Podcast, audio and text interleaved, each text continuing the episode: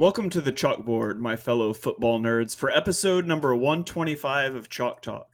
I'm your host, Shane Haff, and you can follow me on Twitter and YouTube at Shane Haff NFL. I'm joined today by the best co host in the game. You've heard him on the Tough Cover radio show. It is Mark Henry Jr. Go give him a follow on Twitter at Mark Henry Jr. underscore. Mark, how are you doing tonight? I'm doing well. Uh, I want to apologize to the Chalk Talk Army out there for my my lackluster audio and, vi- and uh, video here. Uh, we got we got some technological difficulties, but we're working through it. Um, hopefully, it's not too bad. But yeah, uh, I Eagles are four and zero. Oh. Life can't be too bad. Yeah, uh, our Mark's laptop's fried. Fortunately, uh, those of you listening on audio platforms later, uh, our wonderful executive producer will do his best to fix that audio that's me, by the way. Uh, so, uh, also a note for those of you that are are listening later, uh, those of you that are watching live already know this, but we're doing this on Monday night. I had some scheduling difficulties this week, so uh, we won't be talking about Monday Night Football. That game is about to kick off as we're recording, so uh, no Giants uh, Seahawks talk on this podcast. Sorry if you are a Seahawk or Giant fan, but that's Spoiler how it breaks alert. sometimes. Spoiler alert: Seahawks win. That that's a fun one I can throw there because if I'm wrong, you can make fun of me. You can clip this out. Yeah. All right. Well, let's go ahead and dive into it. We'll start as we always do with the Philadelphia Eagles. Uh, victory over the Washington Commanders, 34 to 31 in overtime. Now, last year, Washington came into Philadelphia and they beat the Eagles to hand them their first loss of the year. And this game felt like that at the start long scoring drives, ball control. All of a sudden, Washington's up by 10 points and it's getting close to halftime. Uh, the Eagles are able to get a field goal, cut it to seven at the half. And then in the second half, the Eagles really kind of took control of the game offensively. And then all of a sudden, as you're starting to feel good about it, the defense falls apart and gives up two fourth quarter touchdowns. Uh, fortunately, they get a three and out in overtime, and the Eagles win the game. Mark, what were your thoughts as you're watching this game?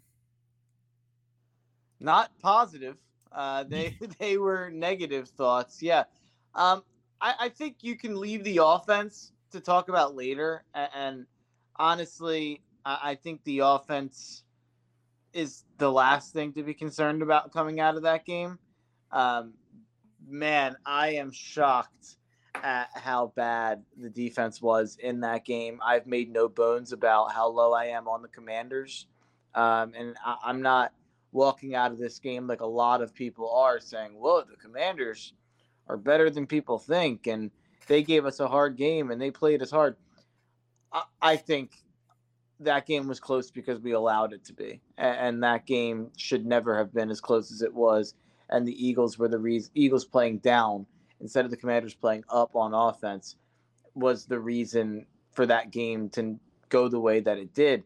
Um, I go back and forth on if I want to push the panic button on the defense, on if I want to say, like, I am really concerned about this from a long term perspective, or if it's something where, you know, they seem to have a good game plan against us defensively uh, in terms of their offense against our defense.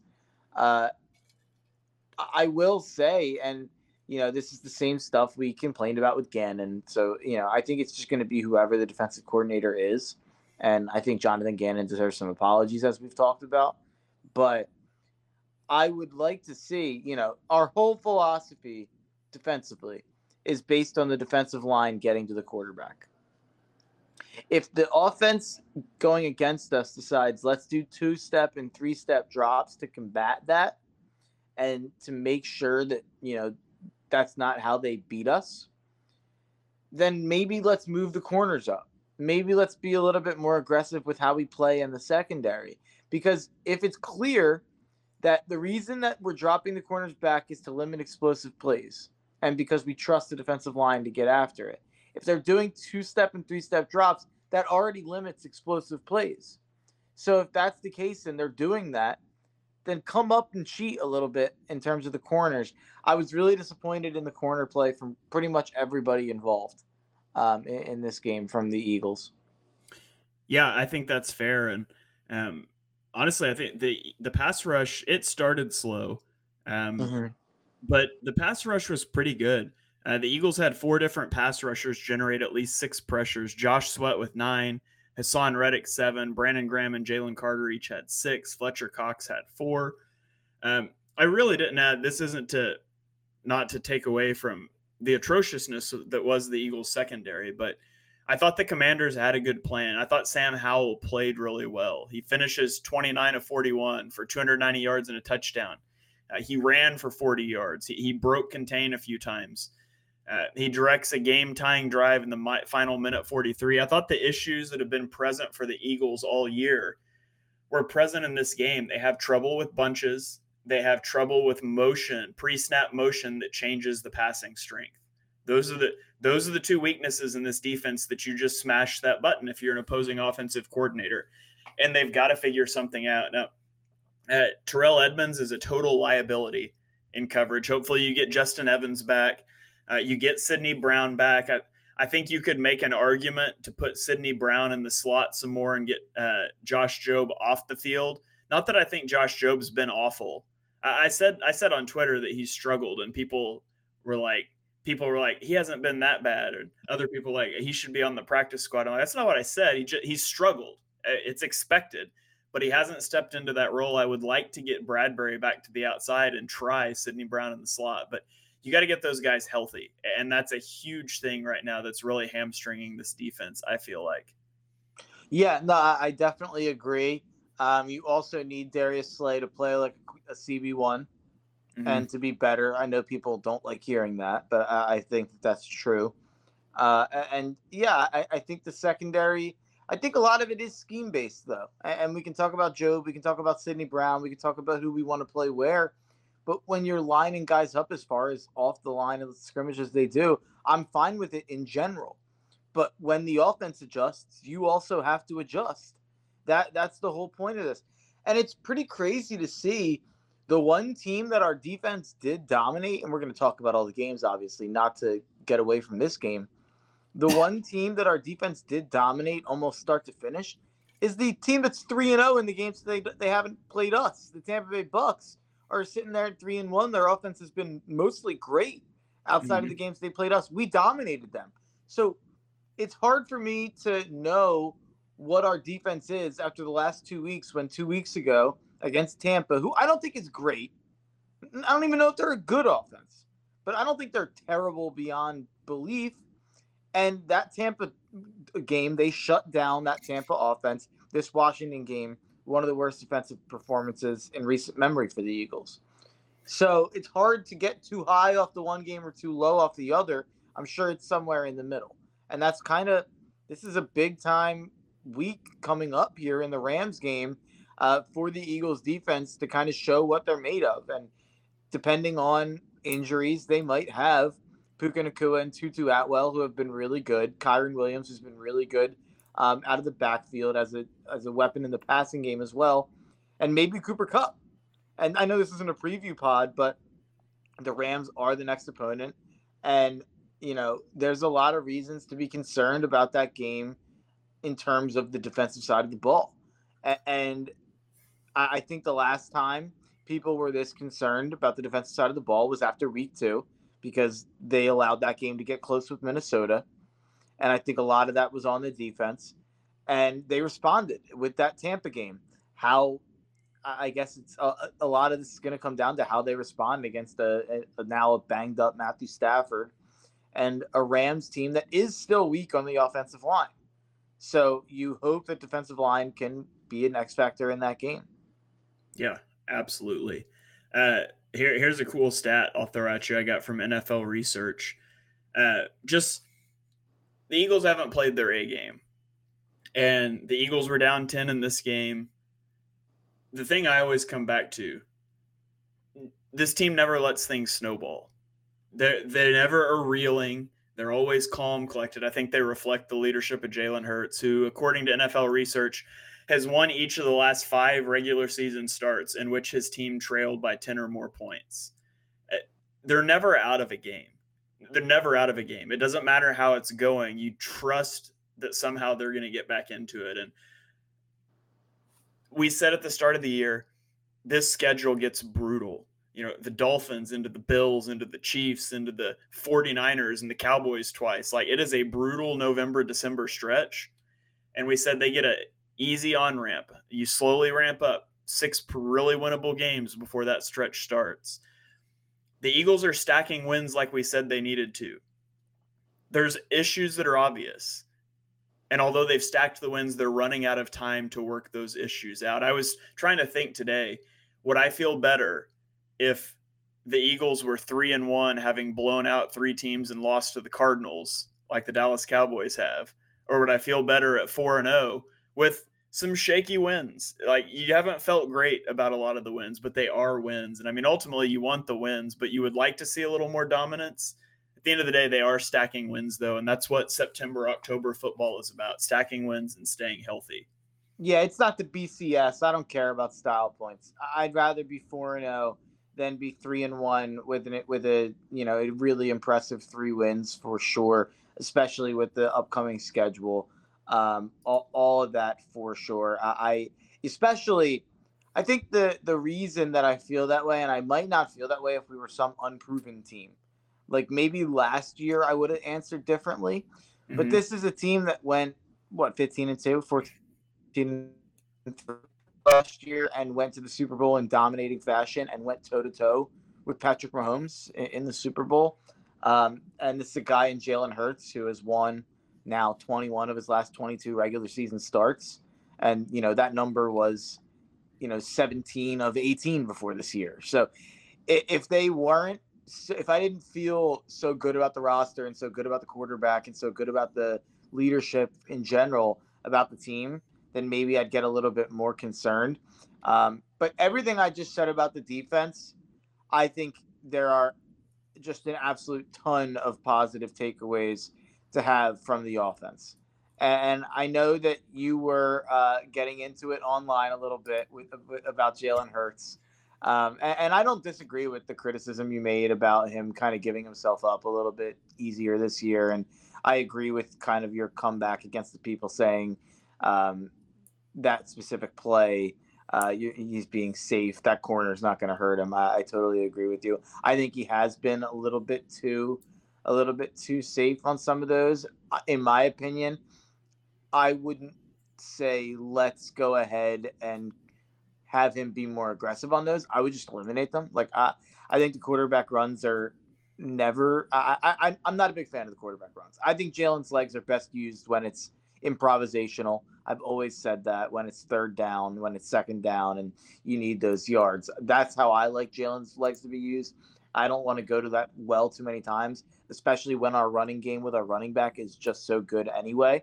Mm-hmm. Um, and maybe you call one or two a game to keep to keep the defense honest, really, more than right. anything else. But I, I, I don't think the answer is you know let's continue doing those and have him run through people. I think it's probably just don't call those. But regardless of that, I got sidetracked there. Um, a good comment. I think we can go undefeated through October if we continue to improve each week. I said going into week two, if they won week two, they would be six and zero. Oh. So I still feel good about that, even though I think this week five coming up against the Rams is our toughest test of the year. Um, I do think week six against Zach Wilson, I don't care how Zach Wilson looked on Sunday Night Football. The Eagles are beating Zach Wilson. I don't see any scenario they lose that game. Famous last words. But this week five will be our toughest test. I do think the Eagles start the season six and zero. Oh, um, to to be quite honest, if you if you I mean they're a four and a half point favorites, so Vegas agrees as well. Um, but Jalen Hurts, outside of that conversation, I got sidetracked on there. Jalen Hurts played fantastic in this game. I thought that the especially with his arm, I thought in terms of his passing in this game, I thought he was elite. I thought it was his best game of the year. I thought he was the reason they won this game, uh, beyond the shadow of a doubt. Uh, um, AJ Brown was awesome. DeVonta had an incredible catch. Um, I I I, th- I, think DeAndre Swift. I know that the stats maybe weren't as glamorous for DeAndre Swift, but I was still like he had a couple five yard runs that I was like, wow, like that should have been minus one yard, minus two yards, and he turned it into a positive play which is just as valuable as a 10 yard run sometimes. So Um, I, I thought everyone on offense pretty much played well. I will say, tough game for Jordan Mailata. I, you know, I didn't think it was as bad as some people did. Uh, to be honest, I, it, it wasn't his best game. Uh, he had a few moments, and I think I think the biggest thing is a few of his moments were uh, they were really bad. Uh, they were they were very noticeably bad, and I think that's what gets people. But I mean, if you go look at if you go look at his charting for the game, uh, he see he had 45, uh, 45 pass blocking snaps. He allowed four pressures, three hurries, and a hit. It's not the worst. Like it, he, that's the he, game, yeah, yeah. But that that one sack he allowed, that one he just got blown by. It, it was a very bad look for him. And he had a penalty as well, right? Um, yeah. I think he had a pretty bad penalty there that, that cost us a bit. So yeah, it, just a couple loud moments. You're probably, I mean, you're right. I mean, that's like the whole thing about being an offensive lineman. You can play 58, 58 snaps. You have one really bad snap where you allow pressure and one penalty, and that's what I'm going to remember from the game. Um, but it did feel like Chase Young was, you know, a constant factor in, in, this game, whether it be in the run game, whether it be in the pass game. I, I didn't think Mailata had his best game. Um, I didn't think Lane had his best game. Yeah. Um, to, to be quite honest, on the other side, and Washington's defensive line did – a lot better than I would have hoped. Cam Jurgens getting hurt, I think, hurt a lot. Sua Opeta didn't look up to snuff, in my opinion, um, on the offensive line. But taking all of that aside, I, I think, you know, negative, you, you look at obviously he didn't play a perfect game. Jalen Hurts showed why he's a top five quarterback in this game. And he's actually still like third in MVP odds. Yeah. Yeah, it was a good game for him. Hopefully he can hopefully they can continue that. I mean, it is it is the best offensive performance of the year, despite still some shakiness and despite settling for some field goals where you'd like touchdowns. They really moved the ball well. So, all right. Uh, any other thought? Any final other final thoughts on the Eagles game before we move on to the Sun or the other Sunday games or the we'd Thursday re- game? We'll go to Thursday first, but we'd be remiss without mentioning that I think you know Jimmy Kempski talked about it.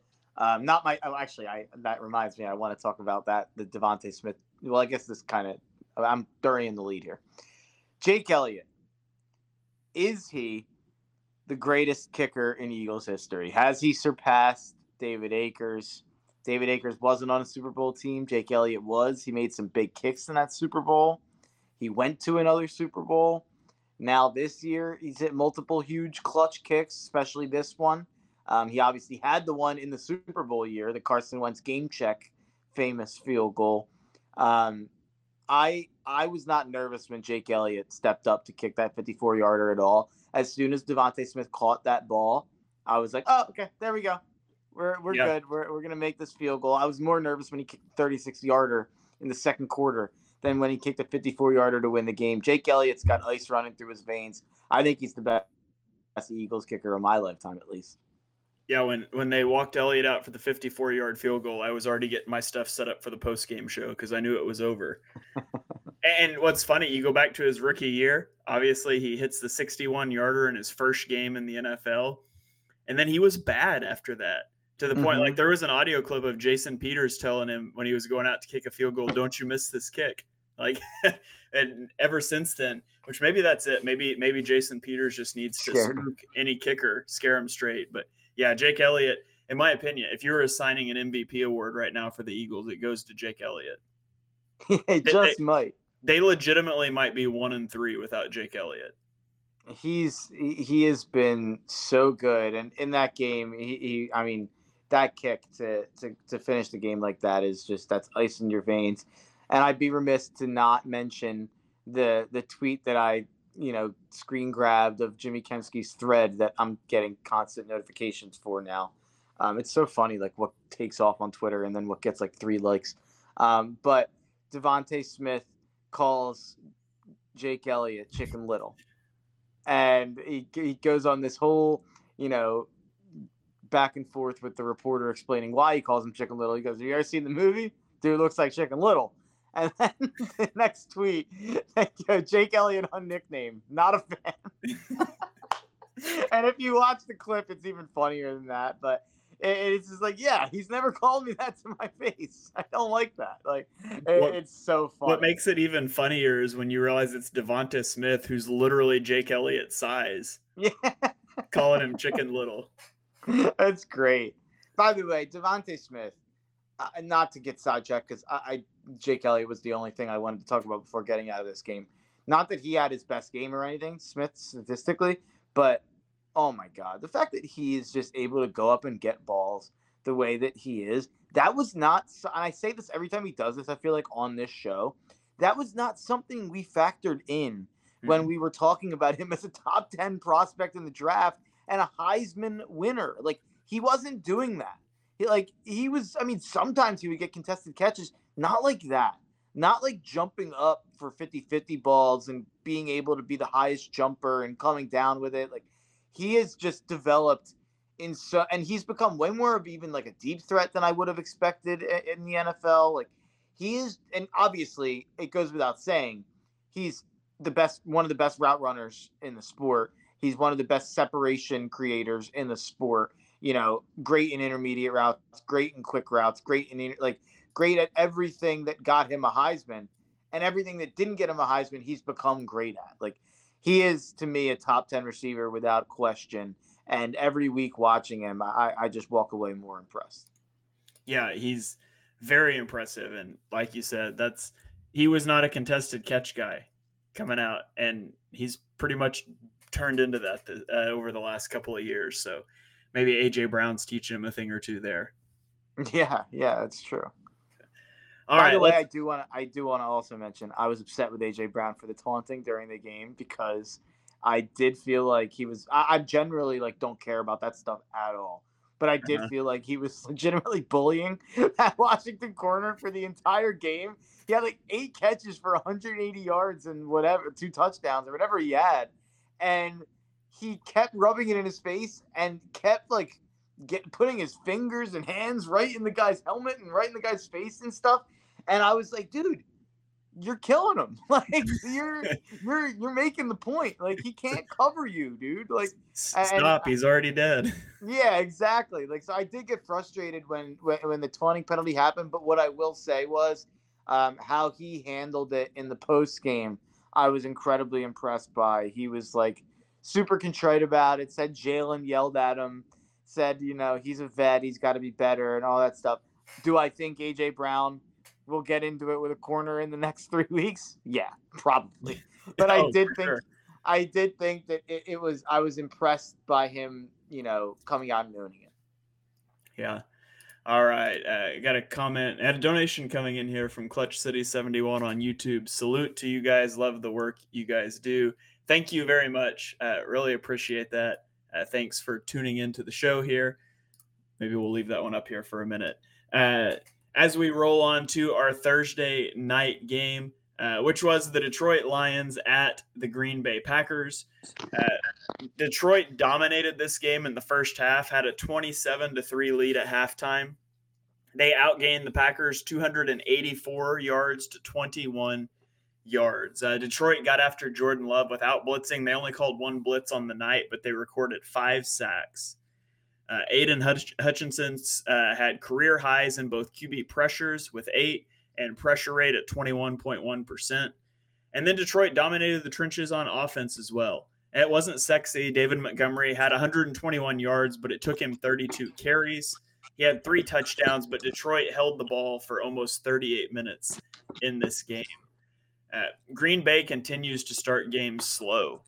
Jordan Love was one for seven on his first seven passing attempts with nine yards and an interception. Uh, somebody needs to tell the Green Bay Packers there's two halves to a football game, and you start playing in the first half because it's the second week in a row that they actually it's the third week in a row they've done that. Just three weeks ago, they were able to climb out of the hole. Yeah, you know, this is one of those games where now I have to kind of look were you fully wrong about a team? You know, like were you not were you fully wrong to be dismissive of the Lions and them as a nine and eight team? Is this a twelve plus win team in Detroit all of a sudden? Because um, I, I, think it might be. Um, and Jared Goff is playing the best football of his career. Not a poor man's Matt Ryan. Shout out to Ryan Fitzpatrick. Did you see that clip? No. Oh, you didn't. Your doppelganger, Ryan Fitzpatrick, got himself in some trouble um, on the pregame Uh-oh. for the on the pregame for the Lions game. Fitzpatrick made a comment saying that Goff was a poor man's Matt Ryan. Oh yeah, okay, okay. I didn't see the clip, but I heard people talking about it. And then Matt, and then Goff went on the post game and said, "I didn't think I was a poor man's anything out there tonight." And Fitzpatrick was like, "Oh, did you tell him Whitworth?" And Whitworth's like, "I didn't send him the message." And Goff's like, "Nah, I saw it in the locker room." But he was cool about it. it I, I liked it a lot. Um, but yeah, Detroit played incredible in this game. I've had questions about the defense. I've had questions about the coach. I've had questions in general. I think they're probably a top 10 team in the NFL. I think they're probably the fourth best team in the NFC. And uh, I guess I kind of just have to suck it up and be wrong. Yeah, I, I feel like the Packers are not going to end up emerging from that division. I do think they have a shot. And there's been flashes from Love, but he's been inconsistent. Detroit's been really good. So I think Detroit's been a little better than I thought. Jordan Love hasn't been quite as good as I thought. And I mean, if I was making my pick today, I'd say that the Lions are going to win that division. Yeah, that's certainly what it looks like right now. Yeah. Okay, let's go on to the Sunday window. We had an early game in Jacksonville as the Jet, excuse me, in London. It's basically a home game for Jacksonville, though. It seems like they play there every year. Uh, Jacksonville wins 23 to 7 over Atlanta. Uh, they outgained Atlanta 146 yards to five yards in the first quarter. Uh, Josh Allen recorded three sacks, including a game ending strip sack. That's your boy. Uh, it always throws me when I have Josh Allen getting sacks in my notes, just for a second, if I'm talking about the quarterback getting sacked or the defensive end getting sacks. But uh, Desmond Ridder threw interceptions on back to back passes in the second quarter, the first of which was a pick six. Um, and Desmond Ridder's just atrocious. This is why you should have played him last year so you could find out. Like, Bijan Robinson rushed for 105 yards on 14 carries, 48 rushing yards over expectation. He's the only player with two such games this season. If the Falcons want to make the playoffs, it's time to start Taylor Heinicke. Like Ridder's done. Ridder's not an NFL quarterback. It's time to go to Taylor Heinicke. That's my take. The Falcons not mortgaging their future for Lamar Jackson looks worse every single day. Um, Desmond Ridder is just a, he's terrible. He's not a backup quarterback, I don't think, let alone a starting quarterback. Um, I, I, don't think I think the Falcons are going to go into a free fall. Um, for instance, I they open. I know this. I I always you know start previewing next week, but I know that they opened this week against the Texans as a three point favorite against the Texans in Atlanta.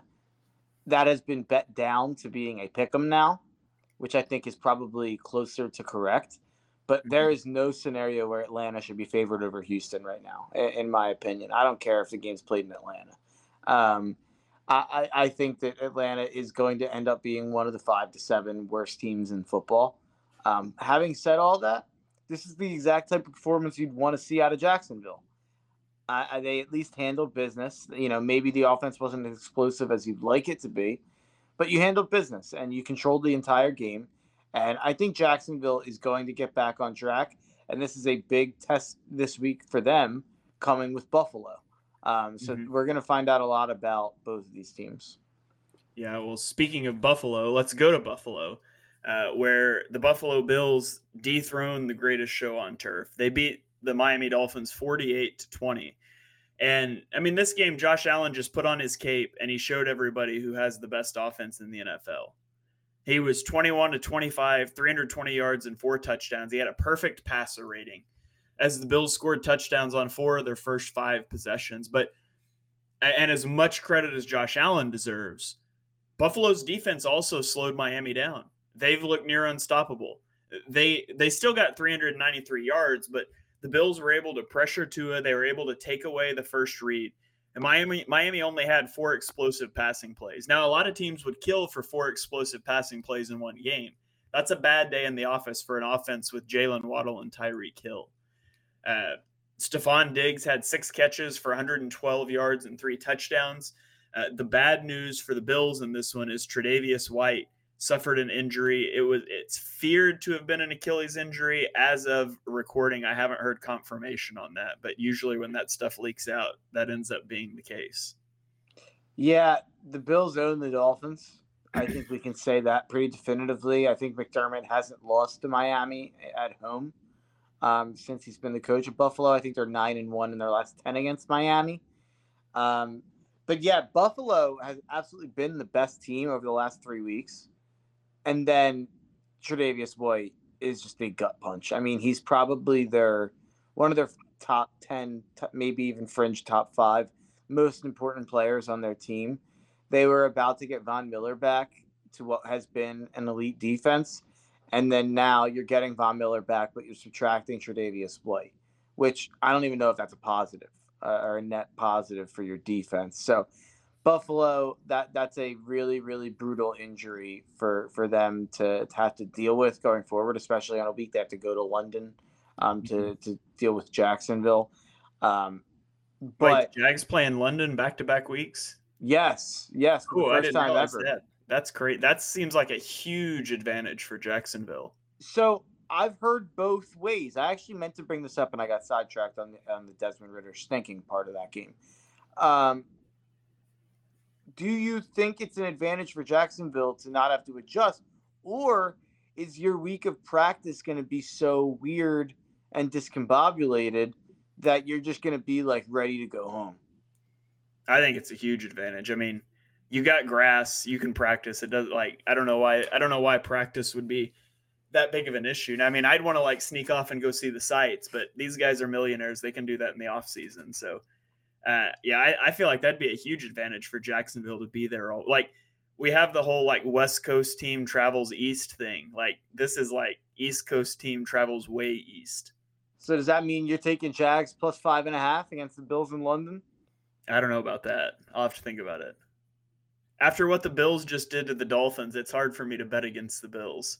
It feels like a good letdown spot, though. They got up for that game. Tre'Davious White's hurt. You have to and go to London really, now. It really stinks for White as it's well awful. because late 2021 he tore his ACL, missed half of 2022, and now he comes into 2023 and ruptures the Achilles. One of the top corners in the league has had a terrible run of injuries. Yeah, McDermott. When McDermott was giving a, a press conference about it, he sounded so despondent. Like he's like, "This just, you know, you know, you want to think that there's a reason for everything, but you watch this guy work so hard year in and year out, and then yeah, he just this happens to him twice in such a short short span.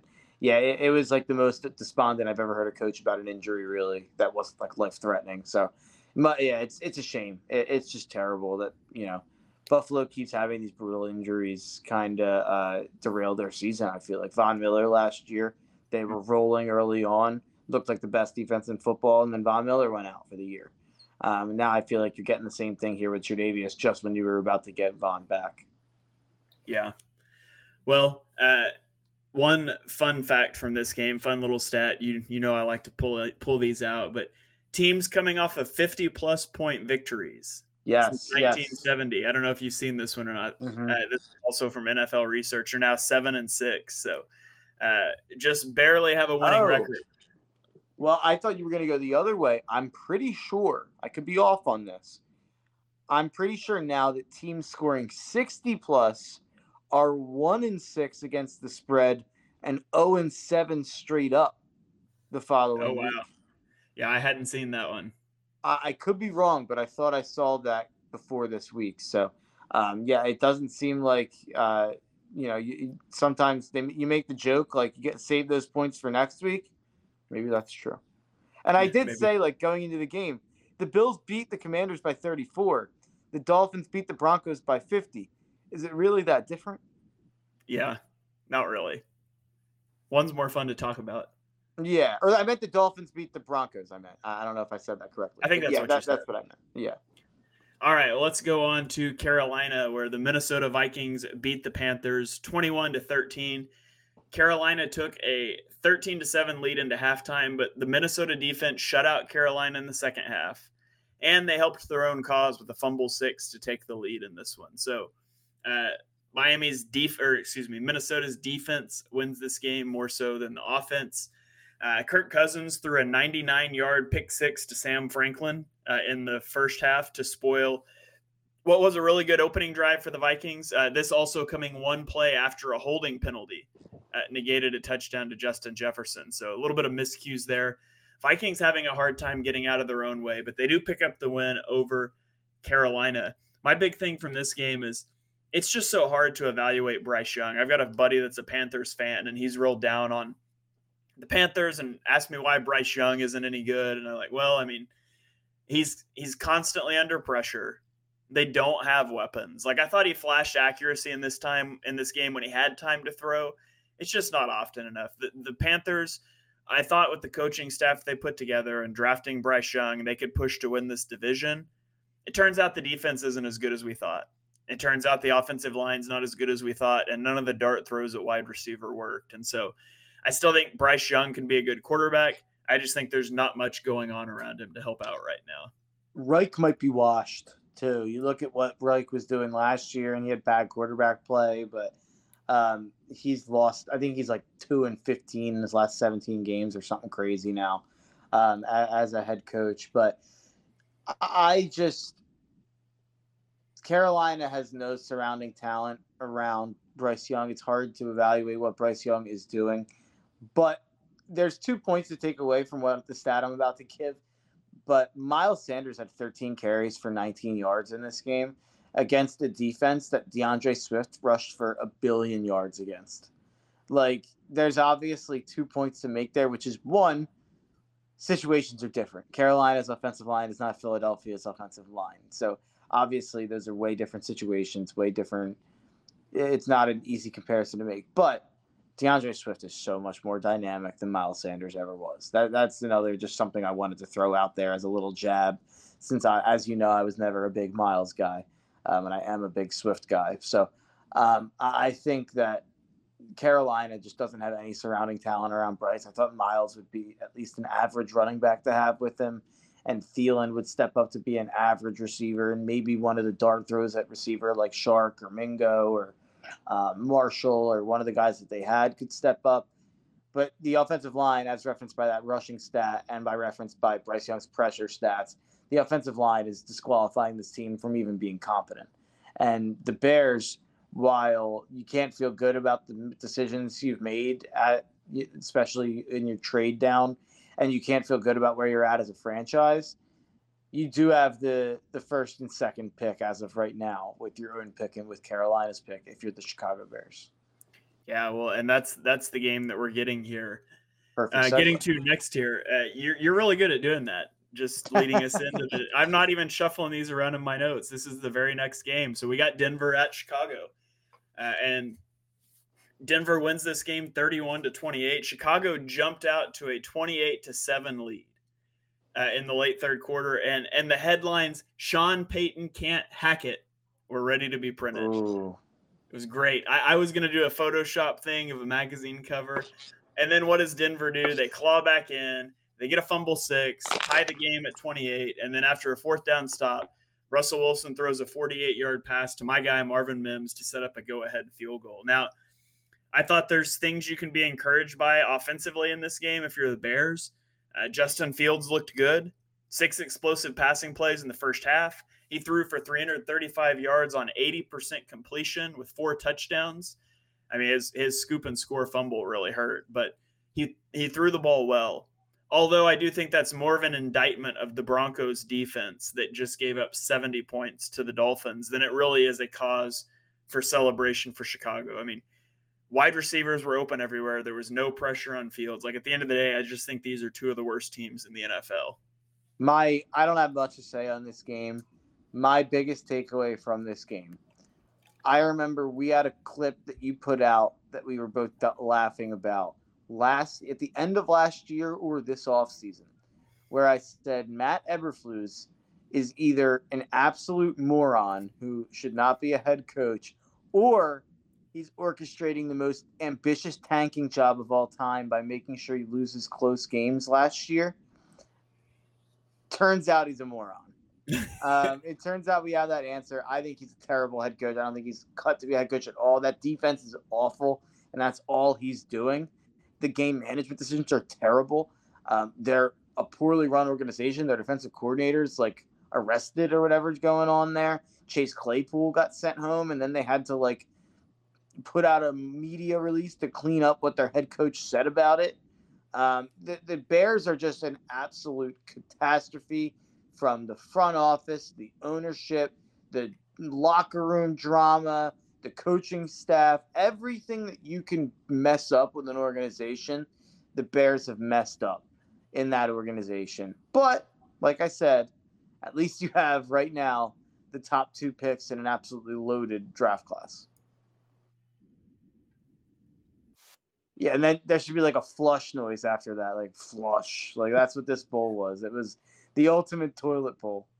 Yeah, uh, yeah. Uh, I did think so. Two weeks ago, I canceled the Chargers, and then they won their first game of the year.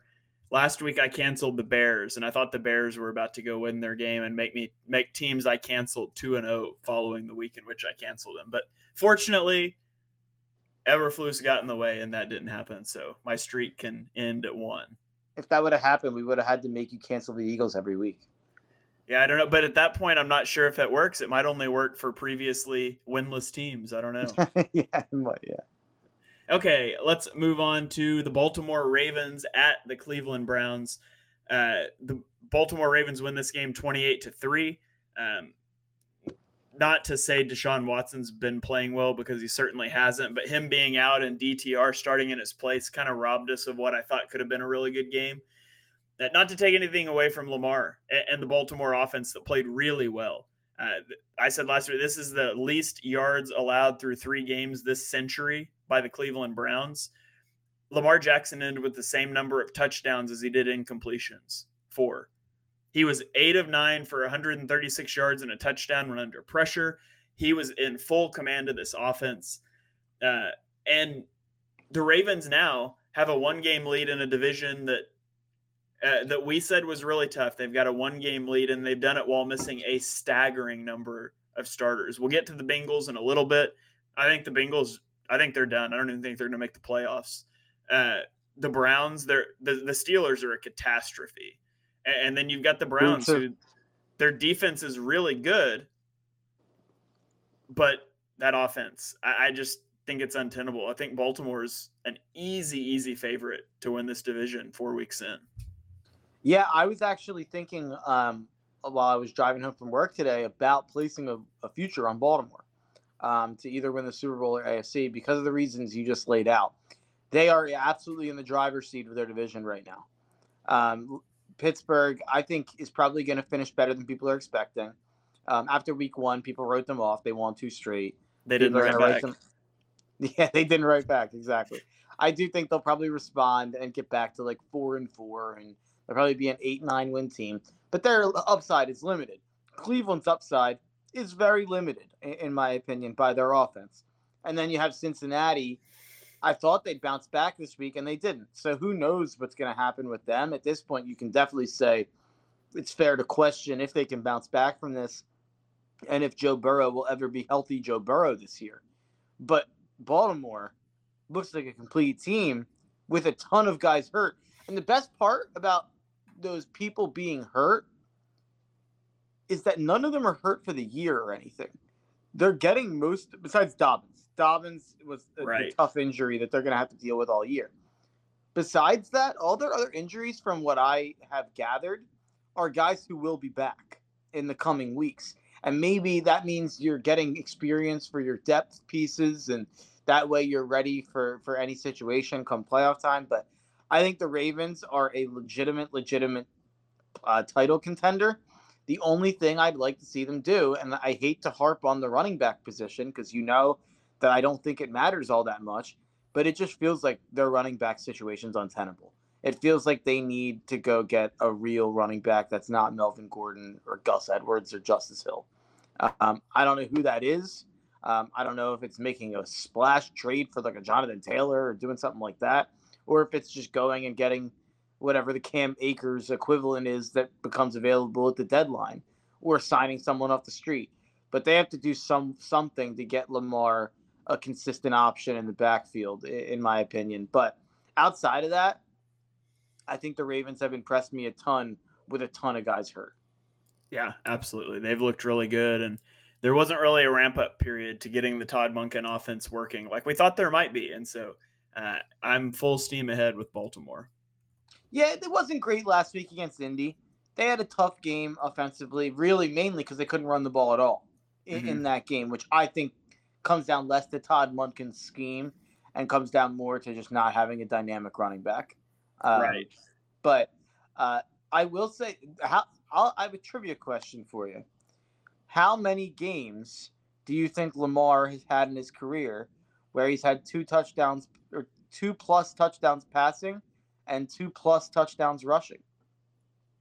Uh, I think I saw this, and the answer is two. Is that right? This was the first one. Oh, it was the first one. Okay, okay. Isn't that shocking? That is, yeah. I remember I saw that. I thought I saw it was the second time, but yeah, you would think that had happened before, but it... the the surprising part of it that when I looked it up after I saw it, he doesn't score that many touchdowns rushing, as many as you'd think, because we're I think we're used to the tush push and we're used to Jalen. Uh, how I don't even know how many touchdowns he had last year. I think whatever 13, 14 in the regular season, and then five or six in the playoffs. But um, he, you know, Lamar doesn't get that amount of uh, you know touchdown production from a rushing perspective. Yeah. All right. Well, let's go on to a surprising team so far. It's the Houston Texans. Uh, they played host to the Pittsburgh Steelers, and they weren't a very good host because they just kind of beat them up all over the field. Uh, they won this game 30 to 6.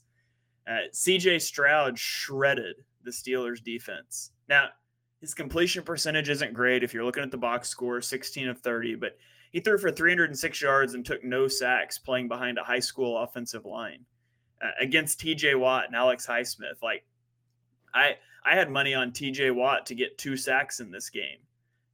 I mean, it was pretty plus odds, but I thought they would tear them up. No sacks. Uh, Nico Collins had seven catches for 168 yards and two touchdowns. Uh, Stroud posted his third straight game of 250 plus passing yards, two plus touchdowns, and no interceptions. That's the longest streak by any rookie since 1970, at least. It could be further. That's as far as NFL research went back.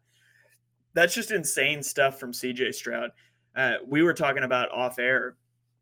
Will Anderson's been very good as well. Like, as much as we buried the Texans for what they did in the draft, and I still don't think it's wise to give up what they gave up to go get Will Anderson the Texans might have killed that draft.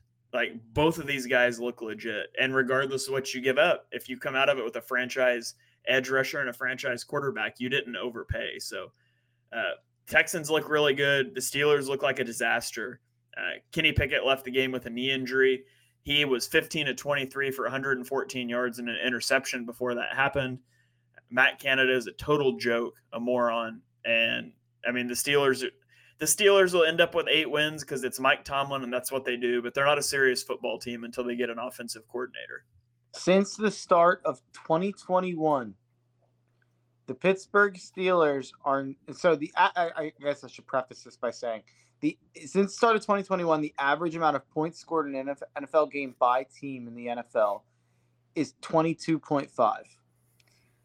In games that the Steelers have allowed 22 or less, they are 19 3 and 1 in games that they allow 23 or more they are 1 in 15 that is astounding like mm. there i saw this one thread um, of a steelers guy that i follow of just like all these stats that'll melt your brain about third down stats about the offense fourth quarter stats about the offense um, Kenny Pickett stats com- this year compared to last year, um, especially like the end of last year compared to what he's been so far this year. Um, there are stats that will just blow your mind about like how is Matt Canada making probably like upwards of a million dollars to do his job this year this poorly. He's literally like, never incredible. had a 400 yard offensive performance. Yeah, yeah, there's some like he's never had a top blank offense. Like it, it's it's amazing that he was hired to do this job, and it's even more amazing that he hasn't been fired from this job. Yeah, I agree, hundred percent. All right, but let's... I, but I, oh, I did I did realize that I didn't comment on Stroud at all. Incredible. He's looked nothing short of amazing. Um, I can't remember the last time a rookie looked this good right off the bat. Um, you'd have to remind me. Like, when's the last time we had a really good rookie quarterback? Um, Baker. I'd have, to, I'd have to think on that. Yeah. Like Baker played really well his second half of the year. Um, Herbert played really well, but they went like four and twelve. Um, yeah, I I can't think of one. Burrow got I mean, hurt pretty fast. It, it's too far back, but I mean, I, I remember Ben Roethlisberger yeah, had a really long good rookie. ago. That's a long time ago. Cam Newton had a really good yeah, Cam for R- sure. RG three, but I mean, those are still all like, those are still all way back. I'm not thinking of anything that's really recent. That's what I'm saying. Like Cam RG three had amazing rookie Dak. years. Dak had an amazing rookie year. I guess that's 2016, so that's Yeah. not that long ago. Yeah, and I mean, yeah, Herbert was really good. The team wasn't. Didn't didn't I- Gardner Minshew like play really well as a rookie too? Yeah, but yeah, statistically probably, yeah, he, he was Yeah. definitely pretty good that year. Um, but I, I would say, yeah, I mean, Stroud has impressed me as much as any rookie that we're. I mean, we're looking at it as much as any rookie we can remember since Dak in 2016. And I think the Texans, and I, I want to go back and listen to some of our AFC South preview content in the off season because I said a lot that I think you know we always see a team that gets the the first year head coach bump, and a lot of times it coincides with having a young quarterback. And I thought the Texans could be that team. It turns out the Colts could be that team as well, but the Texans really could be that team. Um, DeMeco Ryans has that defense playing a lot better football. Um, CJ Stroud looks great in what is like a Shanahan disciple offense with Bobby Slowik as the offensive coordinator. I wouldn't be surprised, by the way, to see him be a hot name um, in in head coaching circles this offseason. It's early. Um, what he's done with a rookie quarterback in CJ Stroud can't be ignored. Um, and he's a Shanahan disciple, so people will love that. Um, so I, I wouldn't be surprised if Bobby Slowik is, is a name that you hear. Um, but I, I, so let's do let's play a fun game. I guess we've talked about two of the four, so maybe it's burying the lead to talk about it now. Let me know after I propose it. There are four two and two AFC South teams. How would you rank them in terms of their likelihood to win the AFC South at this point? Um, Jaguars, Texans, Colts, Titans. I think I agree. I I could be I could be swayed. to Colts, Texans is close for me. Uh, Colts Titans is close for me. as that one's not particularly close for me. I'm just not impressed by the Titans. Like I don't trust the Titans. I I know they just beat up on Cincinnati. They'll probably get blown out by somebody next week. That's what they've done so far this year. But um, yeah, Colts. I don't. Colts are tough. Like Anthony Richardson's been dynamic. He's also been banged up. Um, I think I would give Houston a slight edge there, but Jacksonville's still far and away my number one. Yeah, I agree with the Jacksonville point. It really comes down to Houston, Indy, and Tennessee and how you rank it. But Houston's second for me, and I wouldn't be shocked if they compete for a wild card. Yeah. All right, let's move on to Indianapolis. You did it again, uh, where the Los Angeles Rams beat the Colts 29-23 in overtime. This was was this the Colts' second straight overtime game? They did overtime against Baltimore last week, right? Yeah, yeah, they did. Yeah. Second straight overtime game. Uh, the Rams jumped out to a 23-0 lead before giving up 23 unanswered points and finding themselves in overtime. Uh, enter the man of the hour, Puka Nacua. Uh, started overtime with a 20-yard reception, capped that drive with a touchdown reception. He finished with nine catches for 163 yards and a touchdown. Uh, through four weeks in the National Football League, Puka Nacua has 39 receptions. Mark, how many receptions do you think he had his final year of college? How many? 48. it's insane. Uh, I mean- what what's going on there with him and Matthew Stafford and their connection is just insane. But uh, there were special teams miscues on both sides in this game. Indy missed a field goal. The Rams missed two field goals. Uh, Anthony Richardson started slow, but he really came alive in the second half. Led three touchdown drives, two successful two point conversions to tie the game. Uh, ultimately, they couldn't get it done in overtime, though. I just thought of a joke in my head, and I feel like there's a good chance it's been made already online. But let me know. Pokemon got to catch them all. I feel like there's there's something there with a shirt. You make a I like shirt. it. You got Pikachu. You put Puka's head on it. Got to catch them all. Something like that. I don't know. That Catching came out of my head. Yeah, I Thirty-nine like it. catches. I have not heard games, it. I like it. 39 catches in four games. The prior record for a rookie um, in their first four games was 30 catches, and it was by Anquan Boldin. So that's a that's a record that stood for like almost 20 years. So what Puka's done is incredible, and it makes you think was was Cooper Kupp a system receiver? like we put him in that like top receiver conversation because he put up historic numbers, but would Puka Nacua have just done that, or is Puka Nacua also just elite? and now the Rams are going to be sick when they get Cooper Kupp back coming in the coming weeks, maybe this week. Yeah, what if they're both just like once in a lifetime receivers and neither of them gets credit because of the existence of the other one? Yeah, that might be what happens. and it's a shame. I, like I, I know that I have Puka Nakua in a lot of fantasy leagues. I think there's a lot of people out there who aren't that plugged in to what's going on with Cooper Kupp, and they think like, oh my god, I have this wide receiver one, like this guy who's going to just keep being like a top five, top ten receiver for the rest of the year. And I do feel like Cooper Kupp coming back, like I, I don't know what the analogy is, but like Matthew Stafford has this like new girlfriend who he's been buying like a ton of flowers and like chocolate for and then his like famous ex-girlfriend moved back into town and i i, think he's i think his attention's going to be uh, you know towards cooper kupp then instead of Puka. that analogy kind of fell through but uh, I, I i i stand behind it and i think cooper kupp might end up uh, eating away at, at Puka Doncic's uh, his target share.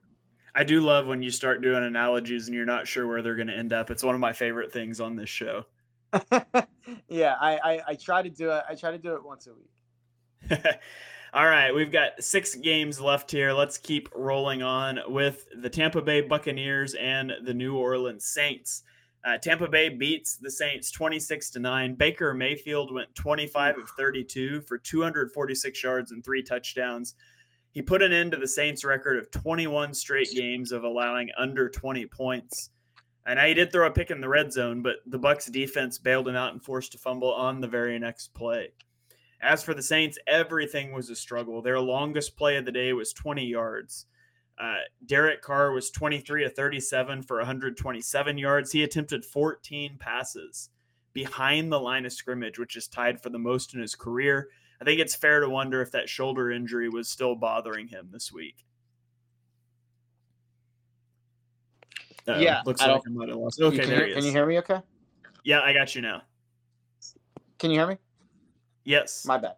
Um, did did you did you reveal that Alvin Kamara had 13 catches for 33 yards in this game?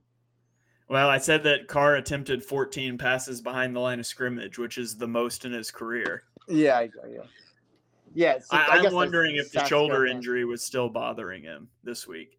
Yeah, I, think it was, but those stats go hand in hand. But 13 catches for 33 yards is one of the funniest stat lines I've ever seen in my life. Like that's just. I would be Saints offensive coordinator furious if I played against Alvin Kamara in a PPR league. Oh yeah, someone. It's actually funny that you said that. Someone told me about that. Like, oh, Kamara came back for me and killed it. I was like, I watched that game. He did not kill it. Like, I was like, what? What? And he showed me. I was like, oh, he did have a ton of catches. I didn't even think about it. But yeah, the Saints are not fun to watch play football. That it's that simple. I was excited for a potential Jameis Winston revenge game against Tampa Bay and then you robbed the people of Jameis and you gave him, you know, Derek Carr with enough padding to be the Michelin man, and he clearly had no ability to make anything happen. Bayou Kirk Cousins.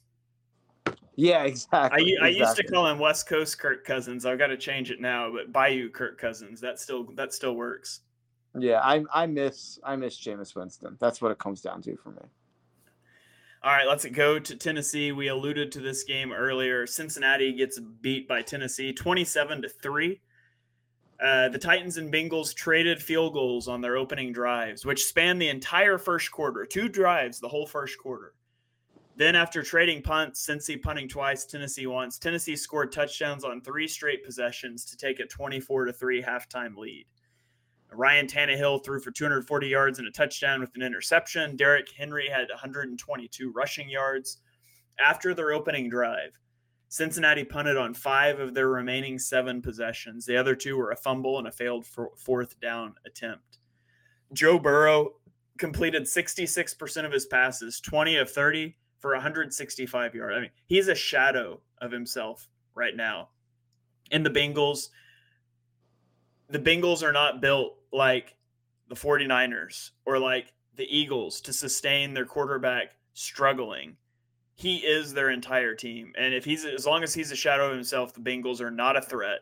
I think the Bengals I, I think the Bengals are gonna miss the playoffs. I think and hindsight's 2020. Think they mishandled the Joe Burrow thing. I think you probably should have sat him the first few weeks and got the calf right obviously I don't know what's going on there, but it's obviously still bothering him. We've seen him tweak it in games, and I think their season is lost now.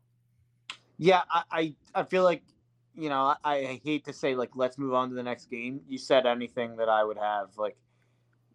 I think the Bengals season, if I were to guess, is probably over. I think it's probably too hard to recover in a really tough AFC. Um, I don't know if Joe Burrow will be able to just snap his fingers and be healthy at mm-hmm. any point at this point. Like they're not going to sit him down, so I don't think he's going to get healthy continuing to play. I think he should have been shut down immediately when that injury happened, and I totally agree with you. So it's hard to add anything. Tennessee, you have to give him credit. Um, Vrabel, just every time you count them out and you think that you know it's finally done. They were one and two. They're an underdog. Back against the wall, and they smoke Cincinnati.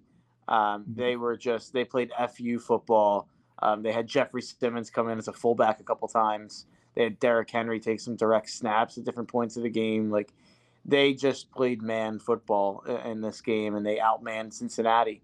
Um, and I guess the the positive takeaway, if you're out on Cincinnati and you think Cincinnati stinks, this is an Eagles standpoint thing. The Cincinnati Bengals were able to like out tough the Rams on Monday Night Football and win a game 19 to 16 uh, and we're able to control the pace of the game and can kind of control the game. The Eagles are in a lot better shape than the Bengals, regardless of our concerns about their struggles.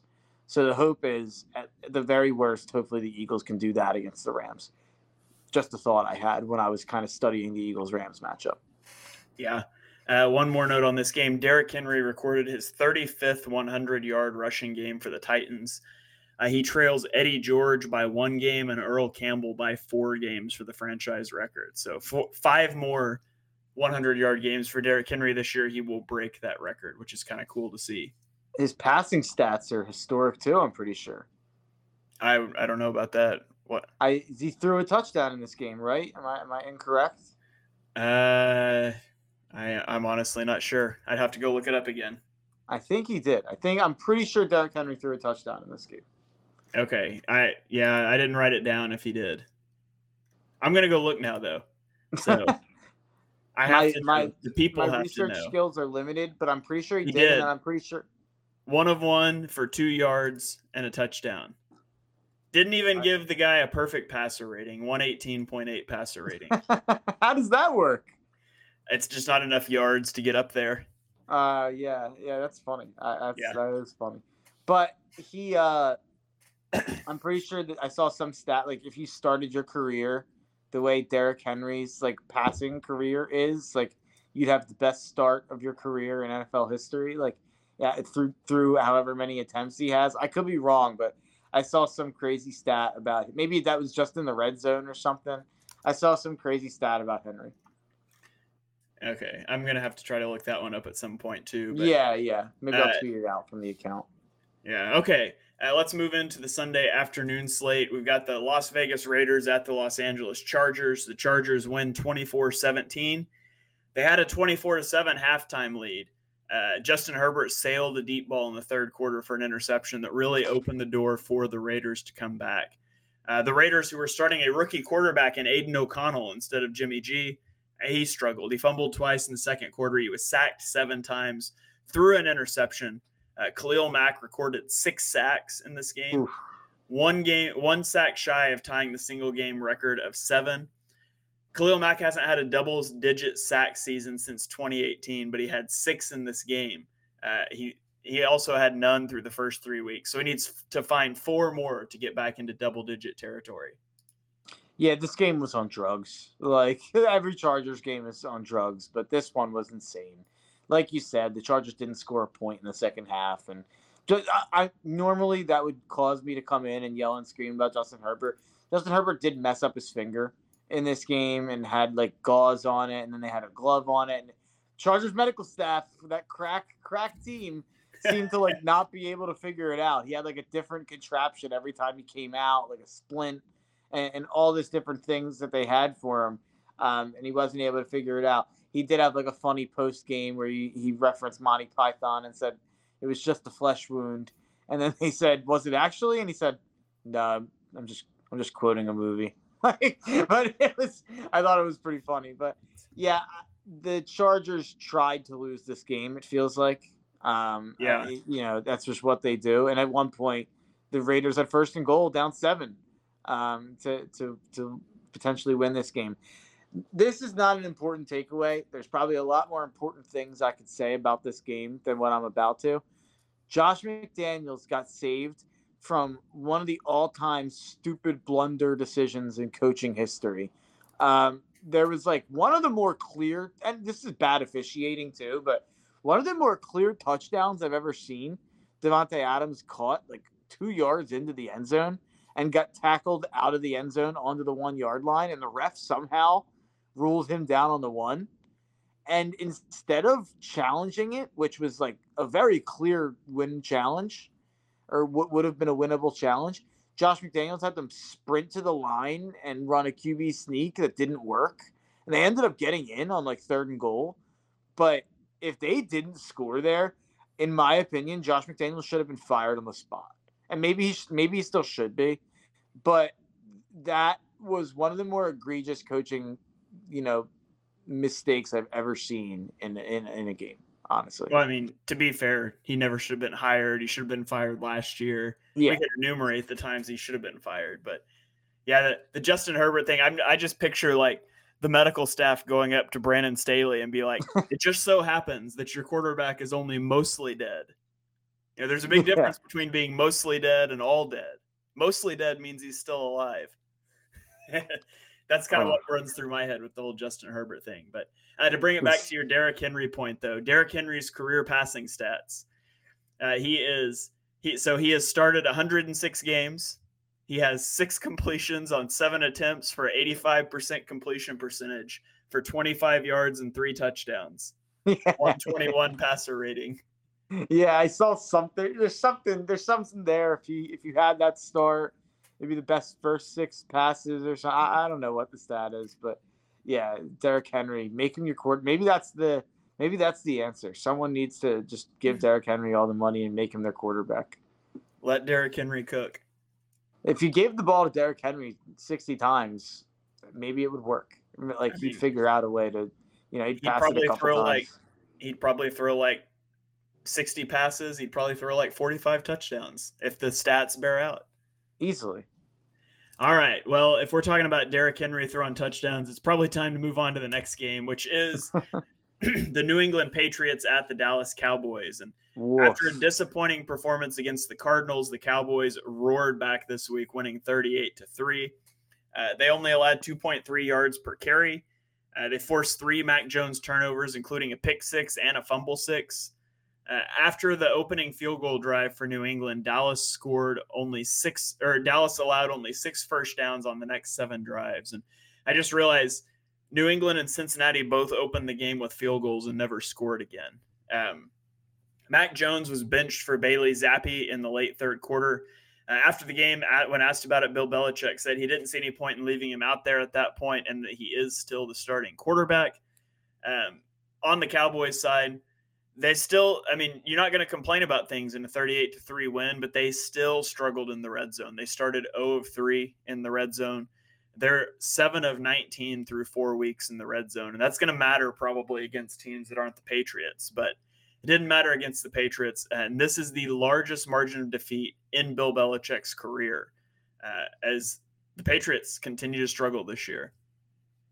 Yeah i uh I don't have anything here on the Cowboys. What I will just say is like I think Mac Jones is the perfect backup quarterback. Like I think he's going to be just uh, your quintessential backup quarterback. He does not have it um, to be the starter. He makes too many bad decisions. But we have seen enough. Like, how do you justify the like the Patriots winning 11 games a few years ago and making the playoffs and almost winning that division over Buffalo? Like, how did that happen with Mac Jones in his rookie year? I I, I just don't understand how that occurred um, because everything that's happened since uh, it doesn't make any sense. That's um, another. That's another one of those good rookie years. Mac Jones had a pretty good rookie season. Yeah, he did. I wouldn't say he was even close to as impressive as Stroud has been, though. No, no, no, not at all. Yeah, so it, that's that's the one thing I'll say about it. But successful wise, they were definitely successful in his rookie season. Um, yeah, the Patriots very clearly should tank and, and should try to get one of these prospects that are at the top of the draft. The question is, would they let Belichick stay around to pick him and stay around to develop him? Or is this going to be the last year of Belichick?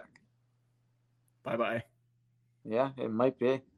I I would be happy to leave Belichick around as the coach, but him being the GM is a non-starter for me. Like if I'm if I'm Robert Kraft, I sit down with Bill Belichick and say, "I'm hiring a GM. I'd love for you to stay and coach, but the GM is non-negotiable, and he will make all personnel decisions."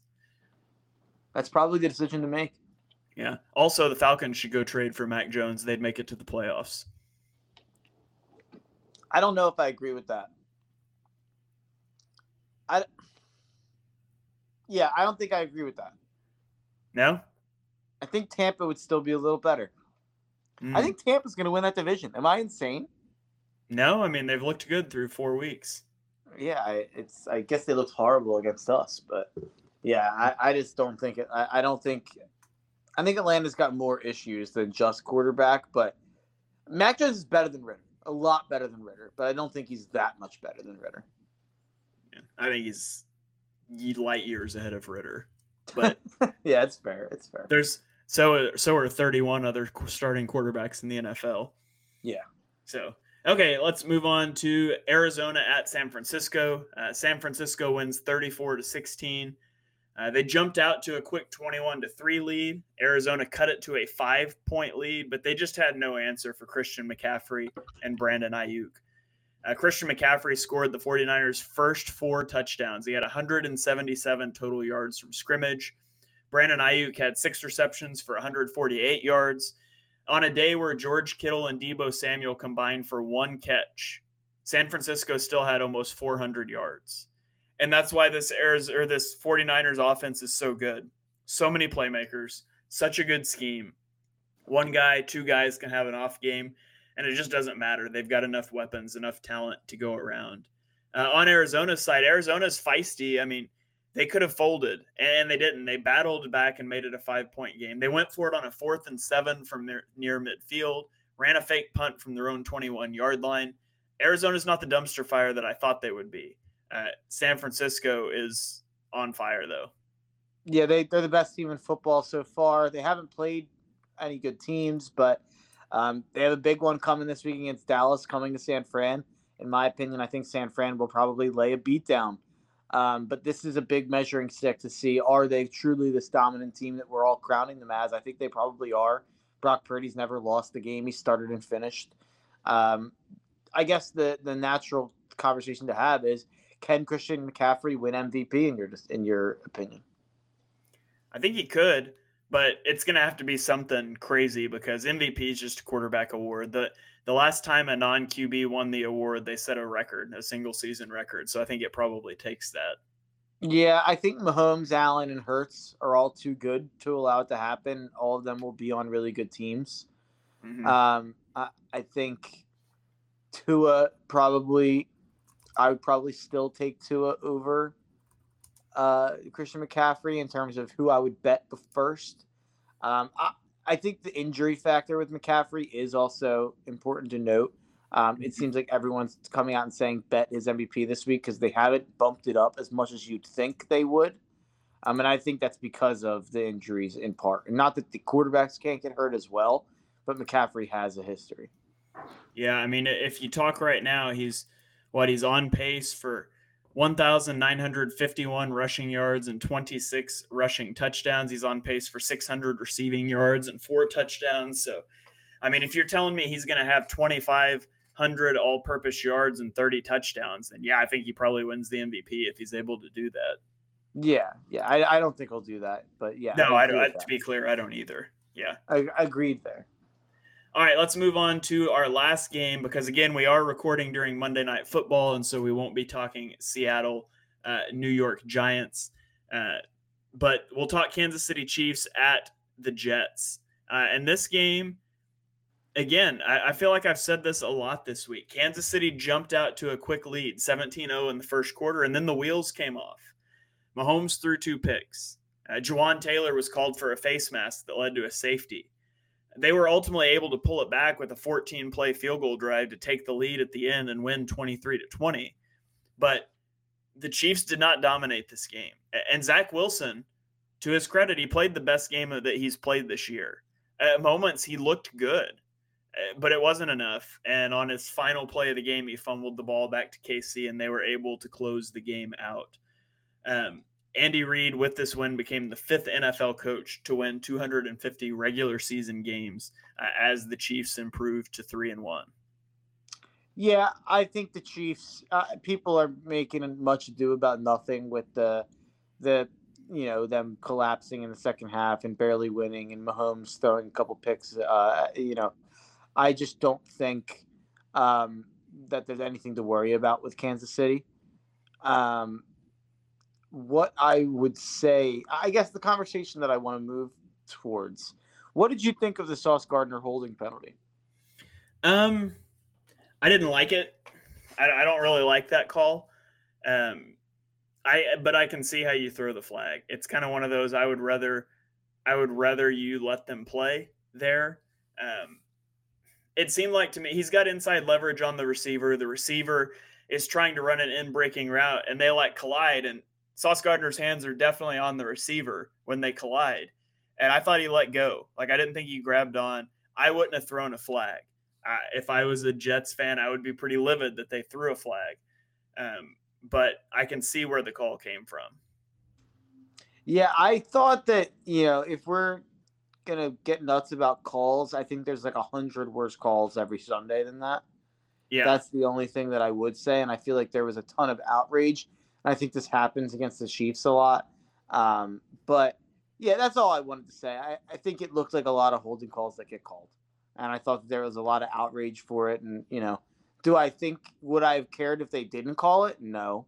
But I, I do think the outrage was was phony. That's all I really that's my take on that. But Chiefs are fine. Um, if anything, my takeaway from this game is not about Mahomes and the offense struggling my takeaway is, oh, maybe the Chiefs defense isn't quite as good as I thought it could be. Um, because I thought that the Chiefs defense looked top five through a couple weeks, but allowing Zach Wilson to do that is slightly concerning with how Zach bad Zach Wilson's been in his career. So that's if any if anything's the takeaway, it's probably that. Yeah.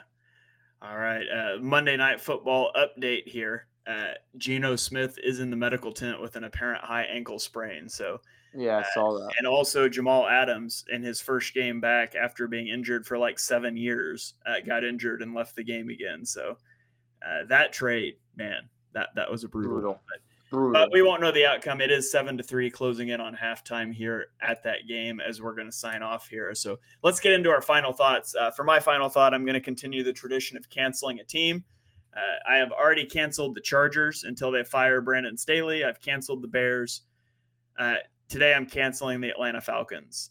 Uh, two straight blowout losses in which Desmond Ridder has looked hopeless. Taylor Heinicke is on your bench. He's on your bench for this reason.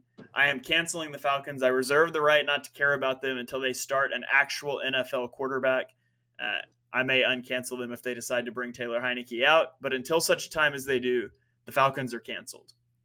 My final thought my two weekly auto bets which are Jalen Hurts anytime touchdown and Jake Moody, the 49ers kicker, over seven and a half points, did not cash this week. Do you know what that means, Shane? Double down this week.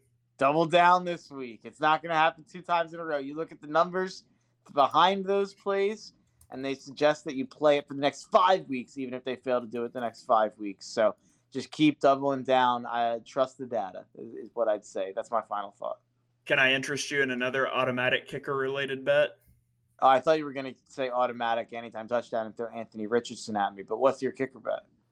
Jake Elliott over one and a half field goals. They keep setting the line at one and a half, and the Eagles keep struggling in the red zone. And by the way, you don't even have to get to the red zone, get to the 45, and it's pretty much automatic. So Jake Elliott over one and a half field goals is one that I've hit each of the last two weeks. Yeah, that's that's a good bet this year. The funny thing about that is in the past, Sirianni was so aggressive on fourth down Yeah. and limited his field goal attempts, but he's had a ton this year. Now I will say it was all the way down at like minus 158 this last week. Mhm. So it's not very good odds on that one, but it, it's cash. So all right. Well, that is going to do it. Uh, thank you for joining us for episode number 125 of Chalk Chalk Talk. Thanks to Miss Chris in the comments to Clutch City with the donation coming in clutch there. We really appreciate you guys joining the show. We will hopefully be back in our normal time slot next week. Hopefully, we won't have any scheduling conflicts. Um, but if you're enjoying what you hear on this show, be sure you smash that subscribe button, turn on notifications so you don't miss our next episode, no matter when it goes live. Uh, drop us a five star rating and review if you're listening on an audio podcasting platform. You can follow me on Twitter and YouTube at Shane Half NFL. You can follow Mark on Twitter at Mark Henry Jr. We will catch you guys next time.